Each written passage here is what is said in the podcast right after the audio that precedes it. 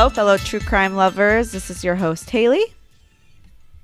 This is Richa. And if you don't know by now, but you are listening to Dimes of Crime. Welcome to Tenth? our, I believe this Tenth. is going to be 10th episode. Mm-hmm. I wanted to give um, a shout out to our first fan email, which would be Alana. Thank you so much for taking the time to reach out to us. Hopefully, I said your name correctly. So, this episode is going to be for you. Yay! First fan email. Woo! Thank you so much for reaching out. Both Haily and I really appreciate yeah, it. it made my day for sure when I saw it. So, anyways, with that being said, what are you drinking today, Richa? I am drinking a Bordeaux Mm. Again. So, red wine, Bordeaux, not water. So I am proud. The first thing I said to her when I was like, "You better not be drinking water." She's very, very tired. If you could see her right now. yeah, I'm tired. It's been a long day. It's a Thursday. We usually record on Saturdays, but we're trying to get in a few episodes um, so that mamas can have a little bit of a breather later on. So we're hustling right now so we can. Yes, I did not get my shit together. That's mostly why. But Rich is being nice and saying that is for. yeah. Anyways, uh, we're going to be actually talking about a story Richa has heard before because it was one of the first ones we did, and because I didn't get my shit together, we're re-redoing it. It's a good one. But it's still a good It is a story. good story. That that be yeah. That being said, it's still a really good story, and it was like our first test run ever. So honestly, I don't even remember it. Plus, we were both very nervous. So this is probably a better version of that storytelling. Anyway. Agreed. Agreed. Are you drinking out of the cups that we got? Those fancy cups. I am. Sweet. I actually really like them. Virtual Yeah. cheers. Boop. We will be giving one of these away. I'm still kind of just waiting. Uh, I've been looking at our analytics recently and have been noticing that you guys are listening and we're going up in listeners, which is awesome. What I also am noticing is that you're not subscribing. So please, please subscribe. Uh, it helps us a lot. It helps reach us to more people. The more subscribers, the more the algorithm likes us and it pushes our content. So if you keep listening every week and you don't have that like automatic download button, please go do that. We would super appreciate it. Yeah. Subscribe, review, all of it helps. Review, rate, everything and anything helps Yes, us. so. please. Or if you're like Alana, just be a superstar and email us uh, a little hey back. Yeah, too, that'd be so. awesome.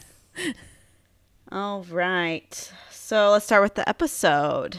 Uh, disclaimer today and every day we talk about murder and crime, and usually it has tragic endings. So that's not your thing. And this is going to really put you in a spiral depression. Then turn us off and move on with your lives. Yeah, and put us on headphones because do not listen to us on loud if you're around kids or people who just don't like listening to true, true crime. So be courteous of other people around you. Not everyone likes true crime, and we completely know that because those people exist in our lives too. So just kindly put us on headphones. Yes, perfect. Okay. I'm going to take you back in time of December 2007 where multiple generations of one family was taken out over greed. Carnation, Washington is a beautiful little town. It's only 37 miles east of Seattle and the population is just under 2,000 people. Haily has come back to her small town, yes, guys. small towns for life. still love sh- uh, small town murder, and they actually did one in Kihei about a serial killer. I still need to listen to it. Whoa! Yeah, but it's two hundred. Eh, no, it's Oh. not, not two hundred. It's two hours. So you really have to dedicate the time. I might have to listen to that one on a one and a half times speed or something.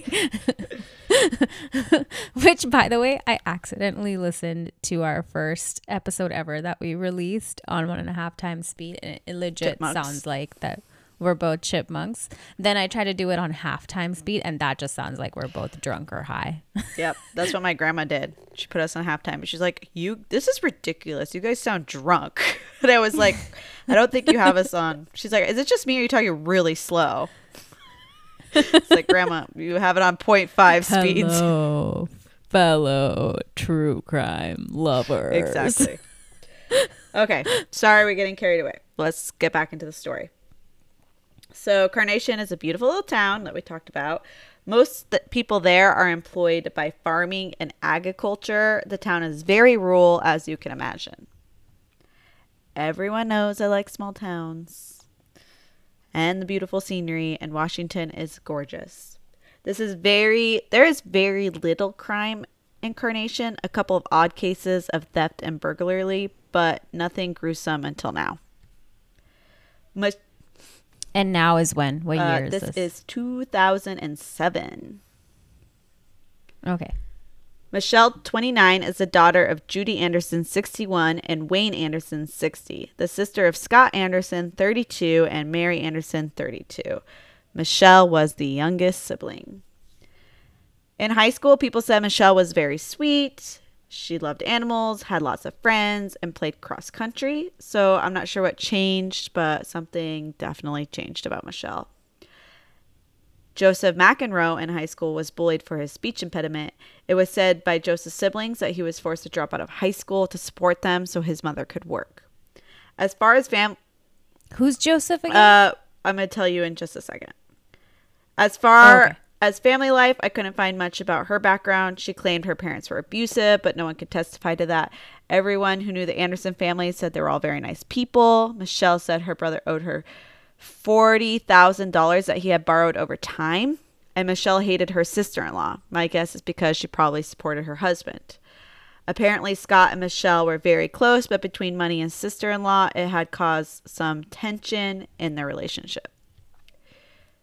Joseph's aunt has said that Joseph's mother would smack him on the head if he cried. She would tell him to toughen up. Joseph's brother said their mom would often call them names such as maggots. It's been stated by multiple people that you can tell Joseph what to do and he would do it, starting with his mother and later with Michelle. Neighbors say he was very submissive and quiet, that it was Michelle who was verbal and would talk for Joseph if approached. Wait, so I'm assuming Joseph is Michelle's husband or Michelle and boyfriend? Joseph, both 29, met online in 2002. Got it. Okay, so you were just explaining both of their histories. Got it. So Michelle kind of is being weird, and you were saying that Joseph was abused. Is that what you said? Yes. So Joseph had a tough upbringing, and Michelle was kind of a normal person, and people said she was sweet and loving. So that's what we're getting at. Just kind of a little bit about both their backgrounds. I liked, And also Joseph was kind of like um submissive and he just kind of was a follower and not a leader. So he just did whatever he was told. exactly. Okay. Joseph was living in Glendale, Arizona, but moved to Washington to be with Michelle. It was also said that Joseph was very desperate. He really wanted to find love, so when he met Michelle online, he played he made plans to marry her. Did they meet online when Michelle was still living in Carnation, Washington? Or was she like at some point in Phoenix and they met in Phoenix and then they moved to Washington? I guess if you don't know the answer, that's fine. I'm just I wondering. believe that she was still in Washington and he was in Arizona. Dang, that's a long radius for online dating. Yeah, right. they they end up meeting and I think so Michelle and Joseph had lived in a motorhome in Spring Glen Mobile Home Park in Falls City. Their neighbors, so I guess that would be uh, where's Spring Glen, Utah? Okay. Falls City? Falls Utah. City. I think Fall City F A L L City. Falls. Yeah. Isn't that Utah? I'm going to Google it really quick. Oh, no, it's Washington. Fall City d- is a place in Washington state. So you're right. Okay, cool. yeah. So eventually he left Arizona uh-huh. and moved in with Michelle and they lived in a motorhome, Spring Glen Mobile Home Park in Falls mm, City. okay. Washington. Their neighbors would describe Michelle and Joseph as extremely paranoid. For instance, if a child would run on their property, they would become very agitated. They ba- they blacked out their windows and would often speak of people out to get them. One neighbor said you could often hear the couples fighting a few motorhome away. One day, the curious neighbor was eavesdropping. He could hear Michelle telling Joseph, quote, "You have no job, you have no money, you have no life," which is kind of ironic because from my research, he worked at Target and she was unemployed. Oh, Yeah. interesting. right? Because of money issues, the couple moved for their motorhome into one into Michelle's parents' 10-acre property. So they left their little Fall City area and moved into their parents' property, but 10 And now acres this is, is carnation. what, what's that And its incarnation, yeah. Ah, okay. Wayne and Judy Anderson had a pretty open property. Apparently, you could go days without seeing a neighbor. This is Washington we're talking about. So imagine a huge rural lot with hills and surrounded by forest. Michelle lived on the parents' property rent free for about one year, and they wanted her to start paying rent and car insurance. This really made It's Mich- crazy. I just like want to take a minute to imagine 10 acres. right. Just to own 10 acres. So, like, do you even maintain the entire property at that point? Probably not, right? Like, you just probably maintain the area around your home. And then they had a different area for, I'm assuming, Michelle and Joseph. So, I wonder how far they lived in the property.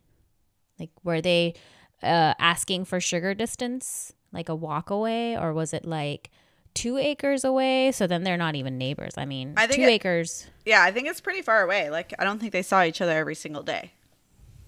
Man, can you imagine just having that big of a lot? And then all you see around you is nature. It it has pros and cons. We've talked about this before. Now that it's coming back to me, it's Right. like, hmm, I would love it. You were like, eh, being a true crime fanatic, uh, it's always where yeah, the bad that's shit like happens. my worst nightmare. I would like it for like a week or two for a vacation, like go escape and it maybe might be like my um home that I go and vacation at. That'd be nice if I ever was balling at some point. But there's no way I was I was gonna be living there every day. That would be hard. Yeah, I I would like it, but we're we're different. We're so different sometimes. So much alike, but yet so different. Michelle's parents wanted her to start paying car insurance and rent. But Wait, she was using their car too? um motorhome. I think the motorhome belonged to Michelle's parents. Oh, right. Okay, got it. That made Michelle mad. Of course, because how dare you ask me for money when I'm using your shit? I'm 29 years old. My parents want me to pay rent and insurance. Yeah. She was also fighting with her brother Scott because she wanted him to pay him back for all the money that he owed her, and their parents took her brother's side, according to Michelle. And my theory, I don't think Scott owed her any money at all. Yeah, it seems made up, especially from a girl refusing to pay rent for where she's staying. So even if it is to her parents, so but still, man, like you're living somewhere, pay rent. Exactly. I couldn't imagine mooching off my parents. On the night of December 24th, 2007, that is Christmas Eve, everything changed for the Anderson family. Wayne and Judy were planning on having a Christmas gathering with Scott and his wife Erica and two kids, Olivia 5 and Nathan 3. oh God, the story just came back to me, and my heart just dropped. Yeah, that's why I called and asked if we should do it. Because I know you were saying you don't want to do any more with kids. Oh. Okay. Mary the- just Yeah. mentally prepared myself for it a little bit. Mary, the sister of Scott and Michelle Anderson, was also invited, but she wasn't feeling well, so she stayed home. Saved by the stomach bug or whatever she had at that moment. If I was her, I'd just be like drunk out of my mind and be like, I'm just going to skip this family meeting. This family's so dysfunctional, I'm not going. Um, everyone's fighting. I don't need to be doing this for Christmas Eve, even though I really want to see my parents, but I really want to deal with Michelle and Scott. right? That's what it probably se- seems like. Yeah. Michelle had told her mother and father that her and Joseph were planning on driving to Las Vegas to get eloped that day, but instead they had very different plans. Later that day, they loaded their guns Joseph a revolver and Michelle a semi automatic and drove up the hill to her parents' house to confront Wayne and Judy. That went from zero to 100 real quick. It's Yeah. Christmas Eve. They're living at their property rent free. and insurance free, apparently. She has issues with her brother and her brother's wife, so her sister in law. And then just one random day, she decides it's time to pick up guns. Yes, pretty much. It's not one random day she just decides this. It's, it's definitely something Bizarre later on. I think we'll talk about, but she's planning it. They have been planning it. Okay. Oh. So Judy was wrapping gifts in the back of the house, and Joseph went to distract her. While Michelle confronted her father, uh, Michelle fired her first shot at her dad. She missed. Oh, God. This was it. I'm like, so you said she's planning it. They have like acres and acres of woods around their house and they don't want to do target practice. If you're going to shoot someone, at least like put them out of their misery a little bit faster, you know? Like it can't just be like, pow, pow, pow. Fuck, I still missed. Pow, damn it. Still didn't hit it. like it, that's awful and cruel. Unnecessarily Jesus cruel. Christ. Anyways, okay, so she fi- I think there has to be. if you have nerves, nerves, guns too, shouldn't so be the answer. Shaking. I Maybe mean, like going with a bat or something, you know, just to that's how I'd threaten people. Okay, but like bat is like you have to be in close range. You Oh, give ah, people a way to like no, defend just- yourself. They can like dodge you. just a bullet. Like, what the fuck are they gonna do? Yeah. There's no way to dodge that. You're not. Yeah, you're not Neo from Matrix. Go in one of those rooms where you can break shit. Judy heard the shot and quickly rushed into the living room, Joseph following her. When Joseph noticed that Michelle missed, he pulled out his gun and shot Wayne in the head. Did he miss too, or did he get him? No, he got him. Damn. So Wayne is dead now. Judy began screaming. As you can imagine, she just witnessed her husband getting shot, but By her then Joe daughter. shot, By her daughter. Fuck. well, by Joe. oh, I mean both. Still, her fa- her Yeah. daughter fired the first shot. Is in on it. Exactly. Joe's shot, not that it's any better, but it's at this point it's almost like a pity shot. Like, fine, I'll put you out of your misery, but still, that's that's a tough pill to swallow. But then Joe shot Judy. So Joe shot Wayne, and then Joe shot Judy. What there wasn't even a chance to like do some sort of like my dad didn't give me this, so how about Judy? You have a shot at giving me what I want. No, there was no conversation. They- They just shot both of them again. Like what? From what I understand, yes, that is correct. What the? F- Judy fell down to the ground, still screaming, so she's still alive. oh my god! These people with their terrible shots. Joseph then apologized and shot her again, but this time in the head. Michelle and Joseph then dragged her mother and father's lifeless bodies out of the house, where they hid the bodies behind the shed in the I hate backyard. sheds. I've I've decided now that I'm never gonna have a shed.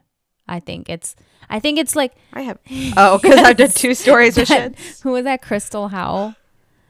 Yeah, I'm not. I, Mm-hmm. I've decided now that sheds are not cool.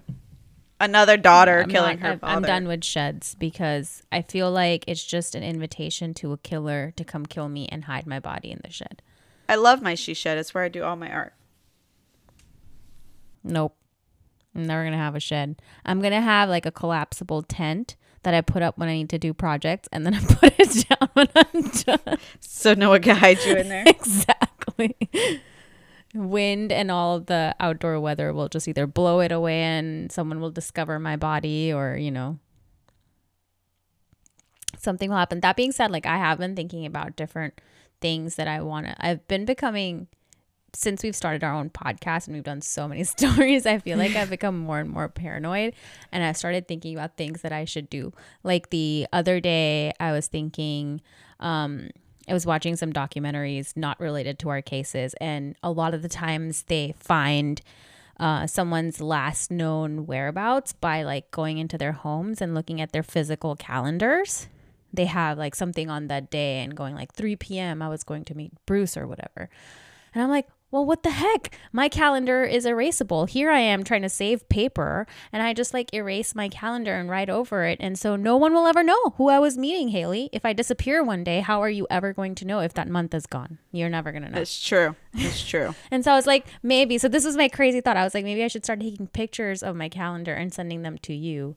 Just so you, so Do it. you will have the month, like August of 2022. Richa had this much planned.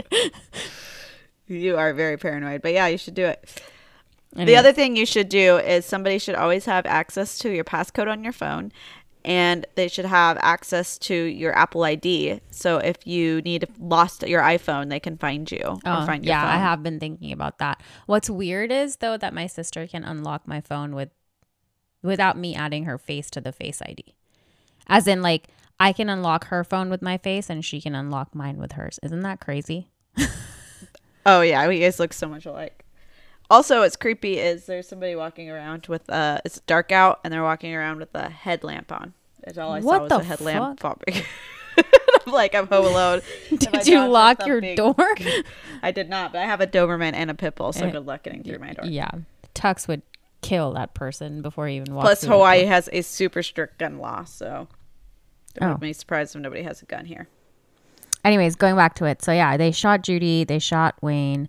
Um They dragged their bodies in the backyard Okay. in a shed. I'm glad we diverted because I was about to do my nervous giggle, so I'm glad I talked. They went back inside and started cleaning the crime scene. They cleaned the blood with towels and rugs and got rid of the evidence. This wa- this way, when Scott and Erica came through the door, they wouldn't know what had just happened here. Oh shit! I forgot about that. This is Christmas Eve. Other people are coming. So Yes, oh, correct. Oh, they cleaned up and waited for the brother. Oh my god.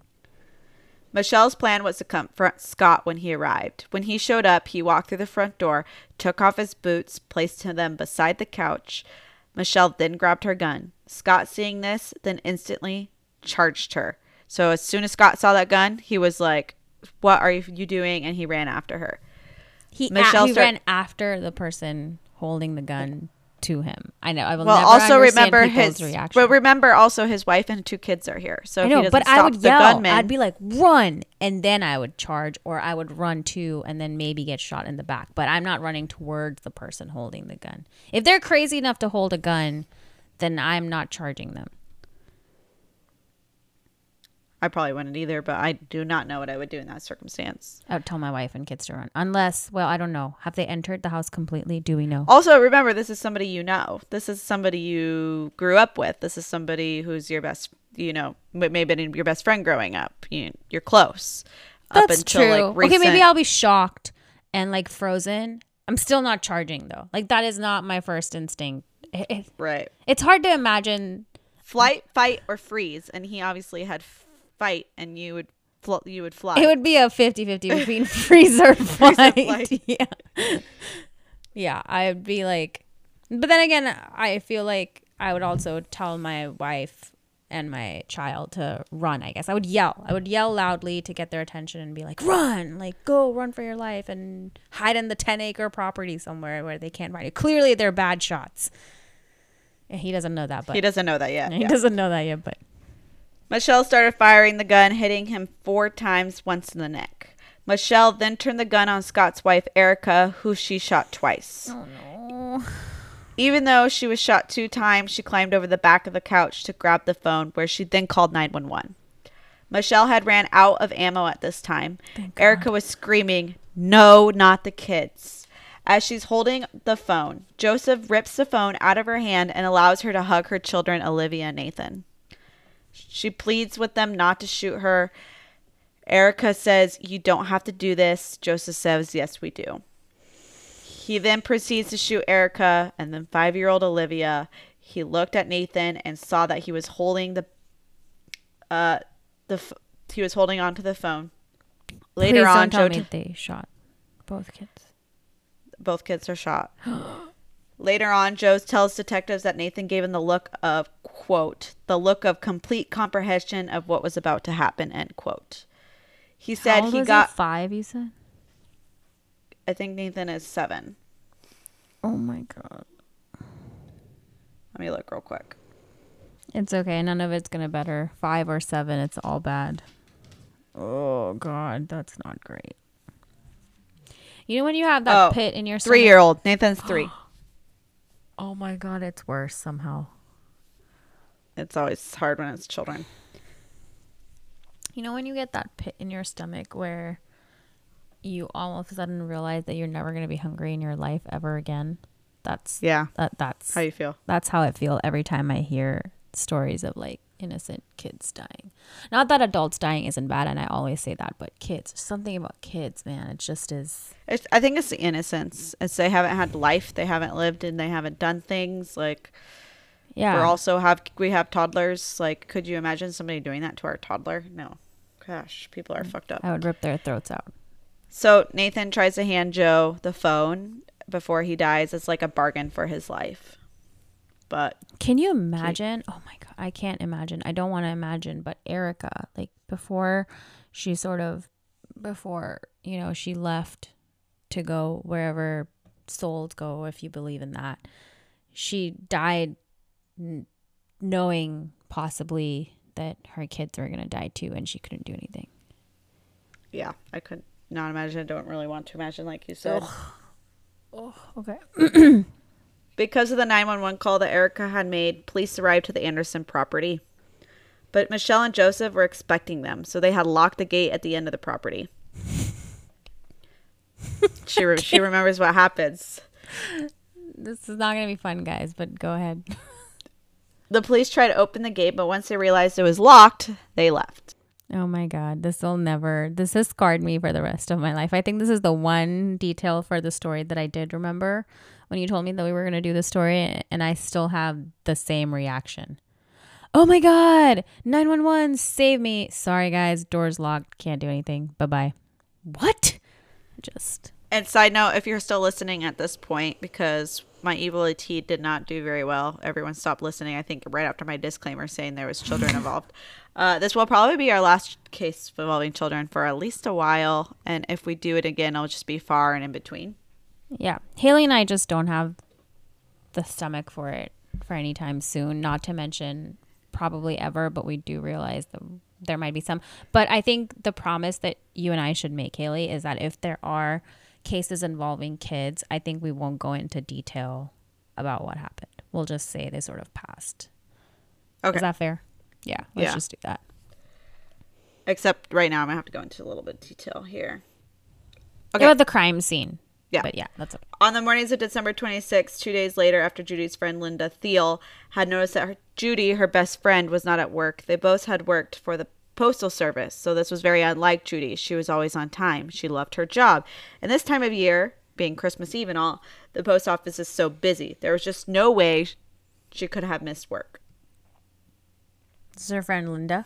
Linda, yeah. Linda called Judy and got no answer. This was also very concerning for Linda. She just felt something bad had happened to her, so she left work and rushed to Judy's home. When the gate was locked, she went around the gate to the front door, like a smart person. When she approached the door, she had no idea what was awaiting her on the other side. Oh, she she opened the door a little bit and called for Judy. When she got no response, she opened the door a little more. But then the door stops. And she oh, looks oh no, I know what happens. as she looks down and she sees a man laying on the ground.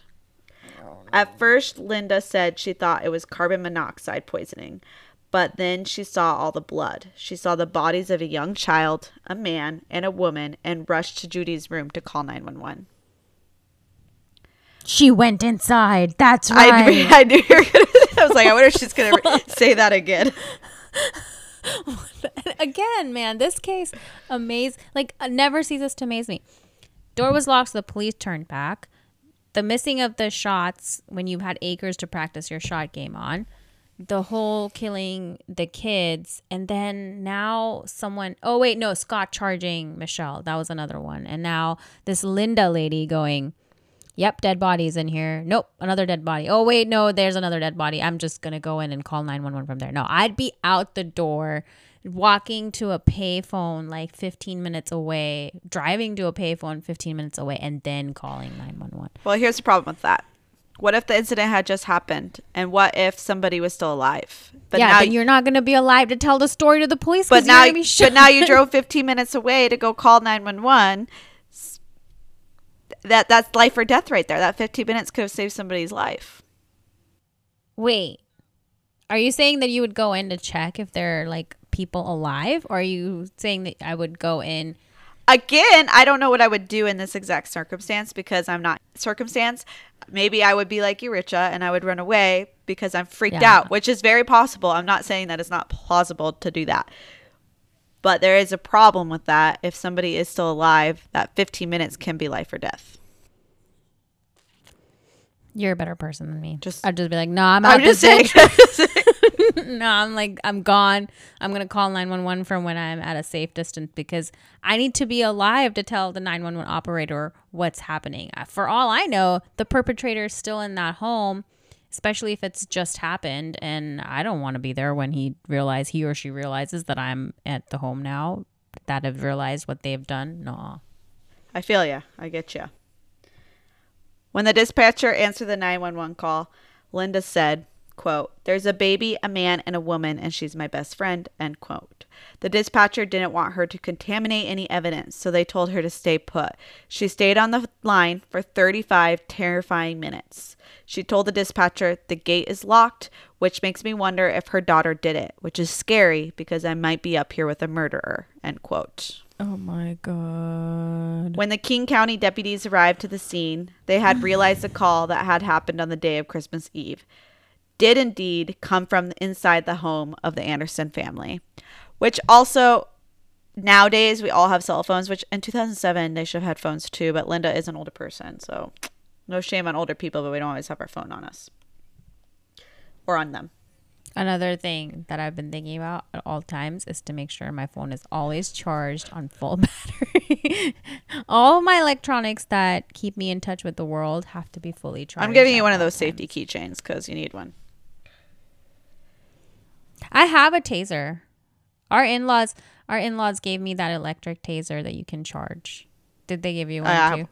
Yeah, I have one of those. Yeah, I mean, obviously, I don't take them on flights with me because that would be Right. breaking the law. But um, when I used to uh, sometimes stay late at work when I was not working from home, I would take them like when I had to walk from my work back to the parking garage. Oh yeah, there you go. Parking garages, no good.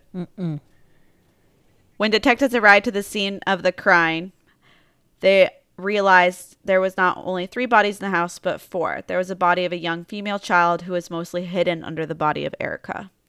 When the detectives went into the backyard, they found two more bodies, that of Judy and Wayne Anderson. And the damn shed, that's right. While the investigation was going on and they were combing through the 10 acres of property and surrounding woods, they searched the two mobile homes on the property, one belonging to Michele and Joseph, so I guess they did own it, the other belonging to Wayne and Judy. There were over a dozen police cars, police helicopters, and press helicopters circling above the property, just searching for a clue on what the fuck happened here. When two people in a dark colored pickup truck drove up to the crime scene and asked for permission to enter the home of their parents, the two people who arrived were Michele Anderson and Joseph McEnroe. These dumb idiots. My question still stands, guys. Why why are perpetrators so dumb? Still don't have an answer to that. You know, feel free. Anyone who's listening to us out there, just shoot me, shoot us, uh, DM, email, whatever. Tell us why you're dumb. What? Not why you. I'm not calling you a criminal, but what? Just what your theories are on why criminals are dumb. Not that I want them to stop being dumb. I just want to know why. That's all. My theory is that only dumb people do things like this, but we know that not to be true because serial killers tend to be really fucking smart. Some of them, at least. Yeah. Yeah. Anyways, when they arrived, neither Joseph or Michele had asked what had happened or why they couldn't enter the home, implying that they already knew something. This was obviously a red flag for detectives, so that immediately they got separated and taken into questioning. It didn't take long for Michele or Joseph to admit to killing the family. Michele admitted to planning the murder of her family two weeks before Christmas. Michele asked Joseph to help, and he, well, did. Joseph admitted that he felt that he had to protect Michele because she told him that she was abused by her family. It took eight years before the trial began. Eight So years 2007, she committed the murders, which means the trial happens in 2015. Yes. Okay. So eight years later, the town is pissed off because there is no trial. And it was because of the technicalities that drew this out, one being the death penalty. In October 2008, the prosecutor announced he would be seeking the death penalty. However, Yeah, that always takes long. However, four years later, the judge ruled the state cannot seek the death penalty, and the state governor placed a moratorium for capital punishment. The Supreme Court overruled the judge and ordered the trials to go ahead. So now the death penalty was on the cards. Michele and Joseph were tried separately. Just really quick, what's your opinion on death penalty? Are you are you for it, against it, neutral, don't care? Uh, I'm for it. It's so hard. It's not black and white. There's a lot of people who get convicted that didn't do something. They were in the wrong place at the wrong time, and they don't don't deserve to die. They for somebody else's crimes. And there's people who do deserve to die, and I don't need to be paying my tax dollars to feed them and house them. And but then the other part of that is like, I would rather you waste your whole life and rot in jail than to get an easy way out. Yeah, it's like which one's more of a punishment, you know? Is dying a painful but a quick death punishment more than staying in jail forever and then having like 45 years to think about what you did? Then again, I don't know. There's so many layers. So yeah, I'm undecided about how I feel about the death penalty, but I do agree on one thing, which is why it takes so long to try a case that's seeking death penalty because in case they have the wrong person, the burden of proof should be on the prosecution to state why they think this person did it without a doubt. But beyond a reasonable doubt is what they call it, Right. right? Anyways, okay, so they try them Michele and Joseph separately. It's 2015. Yep. They, so Joseph defense argued that Joseph was mentally ill, that he was manipulated by Michele into killing her family. If you remember, we talked about his upbringing. This kind of explains how he was manipulated into murdering Michele's family. On March 25th, 2015, Joseph was found guilty of six counts of aggravated first degree murder. The end of the trial, eight jurors ruled in the favor of the death penalty, while four did not. Although he did not get the death penalty, he was sentenced to life in prison without the possibility of parole, which, good. It's probably good. I want you. I don't mind if you die, and I also don't mind if you rot in prison for that guy or Michele. Michele's trial began a year after Joseph's prosecuted announced because of the results of Joseph's trial, he would not seek the death penalty. Michele also got the same as Joseph life in prison without the possibility of parole and six counts of aggra- aggra- aggravated first degree murder. And if that case didn't anger you enough, it cost the prosecutors over $1.7 million to convict Anderson and McEnroe. McEnroe defense was estimated of 4.7 million and Anderson's about 5.2 million. Wow. It's a lot So- of money. Is yeah, for $40,000 that your brother allegedly uh, owed you. But it's not even like who owed the money; it's who ended up eventually paying it was the taxpayers. Um, but yeah, I mean, death penalty cases are super expensive. Then again, that's why I don't know if I'm for them or against them because no matter who, if you're for them, then you got to make sure you're vetting the process out, which does take resources, time, money, whatever.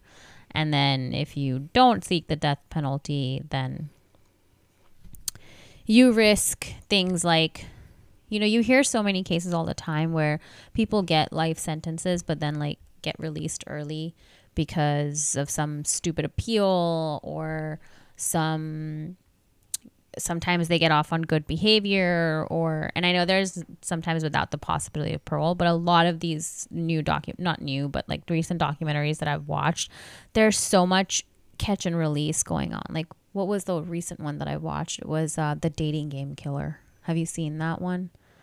I think ABC 2020 did that one. And it just he got away from law enforcement so many times even though they caught him just on good behavior or whatever and then he continued to go on a killing killing spree so i don't know i don't know how i feel about it being expensive There's a good podcast that I just started called Court Junkies. oh yeah i've heard of them Yeah. As long as it's not from Audio Chuck.